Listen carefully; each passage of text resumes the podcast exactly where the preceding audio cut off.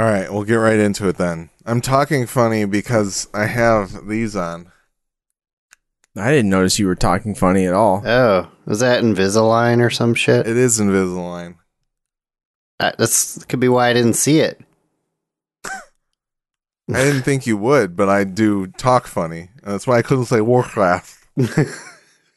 I just I thought me there was something weird. wrong with the Discord audio, and it was like it was very confusing to me. no, it's it's just my my teeth. I uh my basically I sometimes grind my teeth still as an adult, which I Mm. did a lot as a kid and um I was going to have a like a mouth guard made, like one of the actual orthodontic grade ones and Yeah. um the dentist was like you should you should if you're ever going to straighten your teeth you should do it before you get your mouth guard because they don't they'll, your insurance will pay for one mouth guard in your lifetime. I was like uh okay. So it turned out that my insurance is good and that it will pay for half of the invisalign which most of them don't after you turn 18 and so I decided to take advantage of that. Luckily, it's only like a 29 week process for me, which I think is short compared to most. But yeah. So I may talk fun. If anybody noticed me talking funny in the regular episode, like saying Warcraft, That was the only time, but I think it's because you said it like three or four times in a row. yeah, that'll do it. So, yeah. Uh, what else can we talk about? John, Pixel Coke. It's not good, man. I didn't really like it. I can't really describe what the flavor is either. It was it was weird. I still have one left, so I suppose I should give it another shot. But um, for those who don't know, Pixel or Coke's been doing all these crazy flavors. Uh, Starlight was the first one. They're gonna do a new release like every couple of months of like random new flavors. And the latest one they released is called Pixel, and Well, it's it's Essentially- sorry, it's Coca Cola Zero Sugar Byte. I'll bite. Yeah, But And they say it- ca- they say it's pixel flavored. Yeah, pixel flavored, which I don't understand that really. It just tastes like I don't I don't know. It's you had mentioned Alex that you felt it was more like Sprite leaning. It's a very fruit forward flavor. I think it's not like it's not what I would think of as a Coke flavor. I didn't feel any cola in it as like Yeah, yeah. Starlight still feels very cola ish, but the Pixel was very light and it felt very fruit, and so I feel like it would have been better as like a Sprite or not Sprite. Uh, yeah, a Sprite Zero Pixel or some shit. Yeah. I liked it, but it's not. It wasn't something where I'm like. So the weird thing is they're only putting this one out in like the taller cans. It's like a 16 ounce can, I think, probably. And they sell you a two pack online for fifteen dollars. so it's Yeah. seven dollars a can. I was relieved that you had already bought it. when I thought about buying it, I saw the price. I was like, "This is bullshit. It probably It's- sucks." I don't think it's worth it. I, It's not don't- great, no. No, Starlight you can still get in stores and it's like normal priced and it's delicious. Like I think It's- Starlight is awesome. like they kind of they kind of knocked it out of the park with that. But have you been giving Starlight Zero? yes. Still? And I and I thoroughly enjoy it. I think it's great. Same.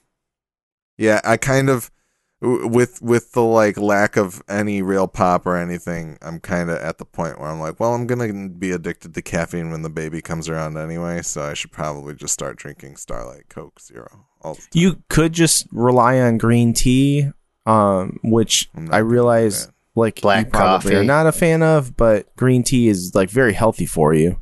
I like green tea, but I I don't. I, I just don't want to. It's not. It's not Starlight Coke Zero. It's true. It also probably Green won't- tea, just so you know, green tea is very good with almond milk. Like vanilla almond milk with green tea is delicious. But almond milk's bad for the environment. I don't care about the environment. but it's good for my body. oh man. Uh, what else do we have here on our I- potpourri? I uh, I I read I read Reggie Fils-Aimé's uh, latest book. What's it called? Uh, I can't remember now. Let me pull it up. Hold on a second. Now my phone's being a jerk. I saw there's been a bunch of headlines uh, that are coming Disrupting the who- game Yeah. From the Bronx to the top of Nintendo. So how And, was it? Uh, it's fantastic. From it, well, okay. As someone who is a general manager of a small business, it is very interesting to have the insight of somebody who is in a much larger position or has been in several big positions, mostly in marketing. Um, and then obviously he became president of Nintendo of America. But it's very interesting to get his insight on different situations. I like he does these things where he like tells you this like anecdotal story, and then he he gives you like the so what, like he says like so what, and then he tells you like you know just because this thing happened doesn't mean that you got to do this or blah blah blah. You could approach it this way instead and make mu- a much bigger impact and everything. His whole like the whole idea is like he he he uh calls himself a disruptor in the industry. Like he does things differently than everybody else does. He goes kind of against the grain. And he he does he talks about his time at Nintendo and how he you know, he would go into these meetings with Iwata and Miyamoto and they would be talking and he would just be like, "But you guys, like this doesn't work in America the way you're presenting it. We have to do it a different way. So we should think about it from this standpoint because it'll work better for American audiences. And if you want the rest of the world to adopt it, then America has to adopt it." So like it's it's just really cool to hear him talk about that you know experience that he had. And he worked for he worked for like Procter and Gamble and he worked on a lot of Pizza Hut stuff like in the 90s and then he you know he got pushed like like uh yeah he was Procter and Gamble did a bunch of like food things. He got roped into like PepsiCo and like worked for PepsiCo and did a lot of Pizza Hut stuff, and then from Pizza Hut, like moved to like VH1, and then from VH1 to like Nintendo, and I mean, there's a couple of other steps in between there, but he uh he he's very very interesting dude. He in the audiobook he narrates the whole thing himself, which is great because you get to listen to him talk, and he has a very good voice for speaking.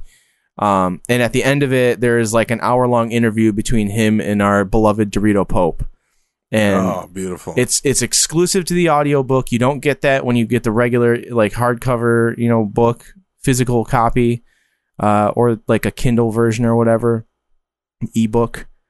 And uh that that is also a nice little conversation between the two of them because they're exchanging some anecdotal stories about like, you know, Reggie being a part of the game awards and like what that meant to like Geoff Keighley, And then Geoff Keighley talks about like a couple of times when Iwata had invited him to like go get, go get a drink or whatever, and Mhm. and uh, Miyamoto was was like snickering at something that he said or whatever. Like it was it's just a really good, very good book.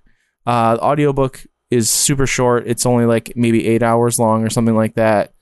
Um, I purchased it Saturday or maybe Friday. I don't remember when exactly. I listened to an episode of Split Screen and they brought it up, and I was like, "Oh, I didn't realize he put a book out." And so I went on and I bought it for like 14 bucks uh, on Google Books and have been listening to it.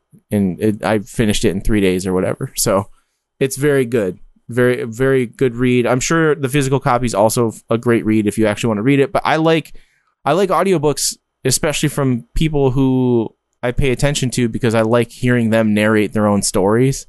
Yeah. It just makes it way more impactful. Hmm So I'm really interested to pick up the Mel Brooks one because he narrates his entire autobiography, Oh man. and I just good. know it's I know it's going to be fantastic.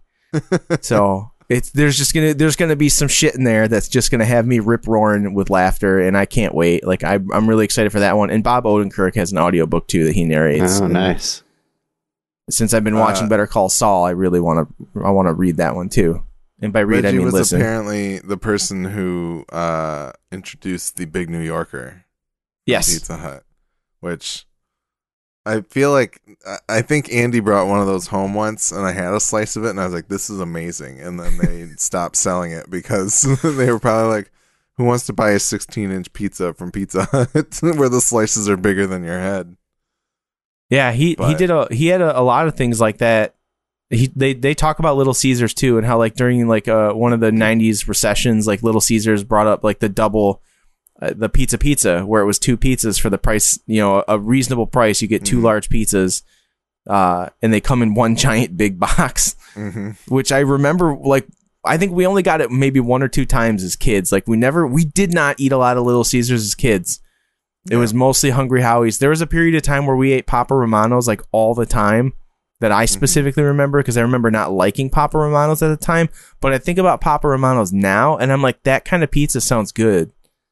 So not just because I'm diabetic and I can't Now eat the shit anymore, but I remember a few months ago when I wasn't diabetic because this it only recently have I turned diabetic, but like previously, even though that's not how that works. But I remember Why did you thinking to myself, to like, I really, I haven't had Papa Romano's in a really long time. Like, I should probably have some of that. And then, like, all of a sudden, I'm diabetic and I can't have any. So, whatever. So what you're saying is Papa Romano's caused your diabetes. Yeah. Yep. It's all Papa Romano's There's fault. a direct link. Uh, there's a bunch of good news coming. I, I guess I didn't put any of this in the news, but a bunch of people are mining that book for news about different things like Mother 3 and F Zero and other things that he touches on. He thinks NFTs could be a good way for video game or something video games could use, uh, which I think drew some black ba- backlash from people, of course, as it would. But uh, yeah, it's And he solid. hated- He, It's a apparently solid hated. Don- Donkey Konga. I think was the other thing. He did not like it at all, but uh, he got overruled by the powers that be at Nintendo Japan, and they released it anyway. So that's awesome. Yeah. And he uh he he had a very good relationship with Iwata. Like they were homies. And he goes into that quite a bit, especially towards the beginning and then he like you know, breaks down the rest of his career and then builds up to Nintendo and talks a lot about him too. So There's Yeah. uh there Iwata used to have a segment called Iwata Says. Um, they would put out like a blog post every once in a while. He's got a book out too that they just released last year. Yeah, so he he I think his he passed away like a while ago, uh 2015, but the the book kind of collects a bunch of those um those articles and things which are cool discussions with Nintendo people that unfortunately don't really happen anymore and I wish they still did cuz they do talk a lot about making games, which is not something they're that forward with. Um so check that out as well. Yeah. What Brian, else? what have you been doing?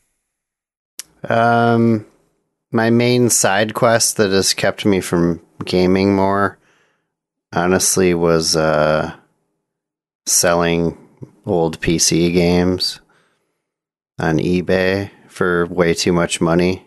that So will be gone you- quickly, I'm sure. But Did you get a, a an actual buyer for the Wolfenstein? yeah, Okay, that's good. yes, it is gone. You, you had somebody like win it and they didn't pay you, right? Yeah, more or less. Um, that's that's okay to an extent if they would would have kept in com- like uh, They communicate. communication with me and not just left me hanging. Uh, it's a bummer, but it ended up going for a bit more anyways, so that's fine. There you go. Um, yeah, I also finished Ozark with Erica, and that was. I don't really know how much we should talk about that until John's we don't it. necessarily have to spoil. I'll say that I was kind of disappointed in the ending. Same, yes. I think Definitely. Breaking Bad is the superior drug-related show. Yes, white, white definitely. suburban family drug-related show. Um, white suburban family drug-related cartel-related TV program. Yeah. Uh Better Call Saul, I am actually current on, and that is shaping up to be very good, I feel. Same. I'm getting Yeah, so current John, with it. I'm Yeah, I'm currently in the middle of where where am? I? Season five, the one they just put out on Netflix because season six is the final season and that's airing right now, right? Yeah. They're doing Yeah. seven episodes now and then another seven episodes in like two months, I think, or something. Yeah. like. So I'm I'm currently on episode eight of season five, and I just man, I love that show. It's so good. I love the characters, and uh, it's so cool to see this part of the story being told. I guess Mhm. Mhm. because Saul is such an interesting character to begin with. Uh, Jimmy McGill, and just watching his evolution into becoming Saul, and there's the the scenes with the, there's I, I think I mentioned it in the chat in the in the in the Discord about how there's a scene where he just starts ripping into Howard, who is one of his his brother's like old partners, and uh, just the way his his cadence and the evolution of his tone from being calm and concise to being just rip roaring full of rage like that that like crescendo of acting was fucking great like he's so bob Od- that's it's and this is one of my theories of comedians not only are they the like the smartest people in the world but they also happen to be the absolute best fucking actors hands down Mhm. because it takes every ounce of strength in you to tell a funny fucking joke and not laugh at it. And so like you can't really laugh at your own jokes if you're a comedian. You you kind you kind of can, but you really can't. Like no nobody wants to have nobody wants to see a comedian who giggles at their own jokes the whole time. You know. A Jimmy It is- Fallon, so to Yeah, speak. it is funny when like Dave Chappelle tells a joke and then he does the thing where he like kind of leans forward and like hits the mic on his knee like ha gotcha. You know, like that's kind of funny, but nobody who's like literally rolling over their own jokes like that's not that funny. Like but Jimmy Fallon. Yeah, but but Bob Odenkirk is Not, just not to say any names or anything, but yeah. Bob Uh, Odenkirk hopefully- is super talented and Hopefully- I am really enjoying what I'm seeing in this current season and um yeah, I just uh it's such a it's such a great story. And it's just because I've already watched Breaking Bad and I know how that all plays out and to have characters like you know, like Gus in this and Mike Ehrmantraut is in this too and like it's just so good. Nacho's in like the first season. I feel like I haven't seen Nacho in like four seasons. he's in all the seasons. You've seen Nacho. You'll see him again if you haven't in a while. But It's it's no, been I a, think- it's been a minute, but Michael Mando is so good. Yes. So is Rhea Seehorn, who plays Kim. Like that's the thing to me is that there's characters in this show that were not in Breaking Bad, where you don't know what's going to happen to them. That makes them not be in Breaking Bad. Are they not there because they got away? Are they not there because they're dead? Are they not there because the show just doesn't show them because they're not part of that? They're not relevant of that universe. Like Yeah, Mhm. like uh, and so I feel like that was one of the most incredible things about the show was coming to love these people who weren't even who weren't there who weren't they earned your love off of more than just the nostalgia and also wanting to know more about these people that you've already seen before like Gus and Mike and Saul or Jimmy. Um so that that's really good as well. I the weird thing is though, like I do I do think that the show took like two seasons to get the wheels fully spinning. Like I did not enjoy those first couple seasons as much. There were things that I liked about those seasons, but I didn't really like love the show until you started getting to like season 3, season 4. Um and I think uh I think they've really built to an interesting place with it. I'm very curious to see how they're going to finish out the show. Um, yeah, I think we're like five. I think th- the, I think tonight is episode six of the first seven, and then I think there's another seven coming in like July. Yeah, Uh, and they're doing kind of week to week. Um, but um, yeah, I'm very curious to see the end of that story. So, all right. Do we need to touch on the Mars Volta before we part ways?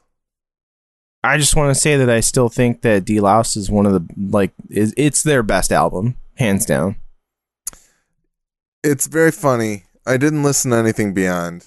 I should listen to Frances. Um, but uh, I realized that I really only love like two songs on that album. I, I mean, I'm not, I'm I'm not saying I love anything about it, other than I just think it's their best album. okay, that's fair.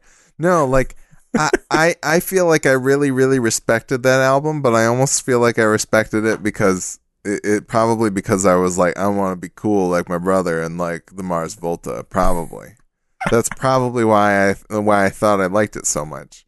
But upon re-listening, like I think Cicatriz's ESP and Inertiatic ESP are the only two songs that I really actually like on that album. I just think as a as a as a cohesive album, it works and Mhm. it, it like makes so much sense and it's listenable start to finish. Whereas I don't feel the same way about any of their other work. That's fair. I just think I Yeah. got I got more bored of everything in between those two songs than I usually thought I did. And I listened to it like three times, so I don't know. But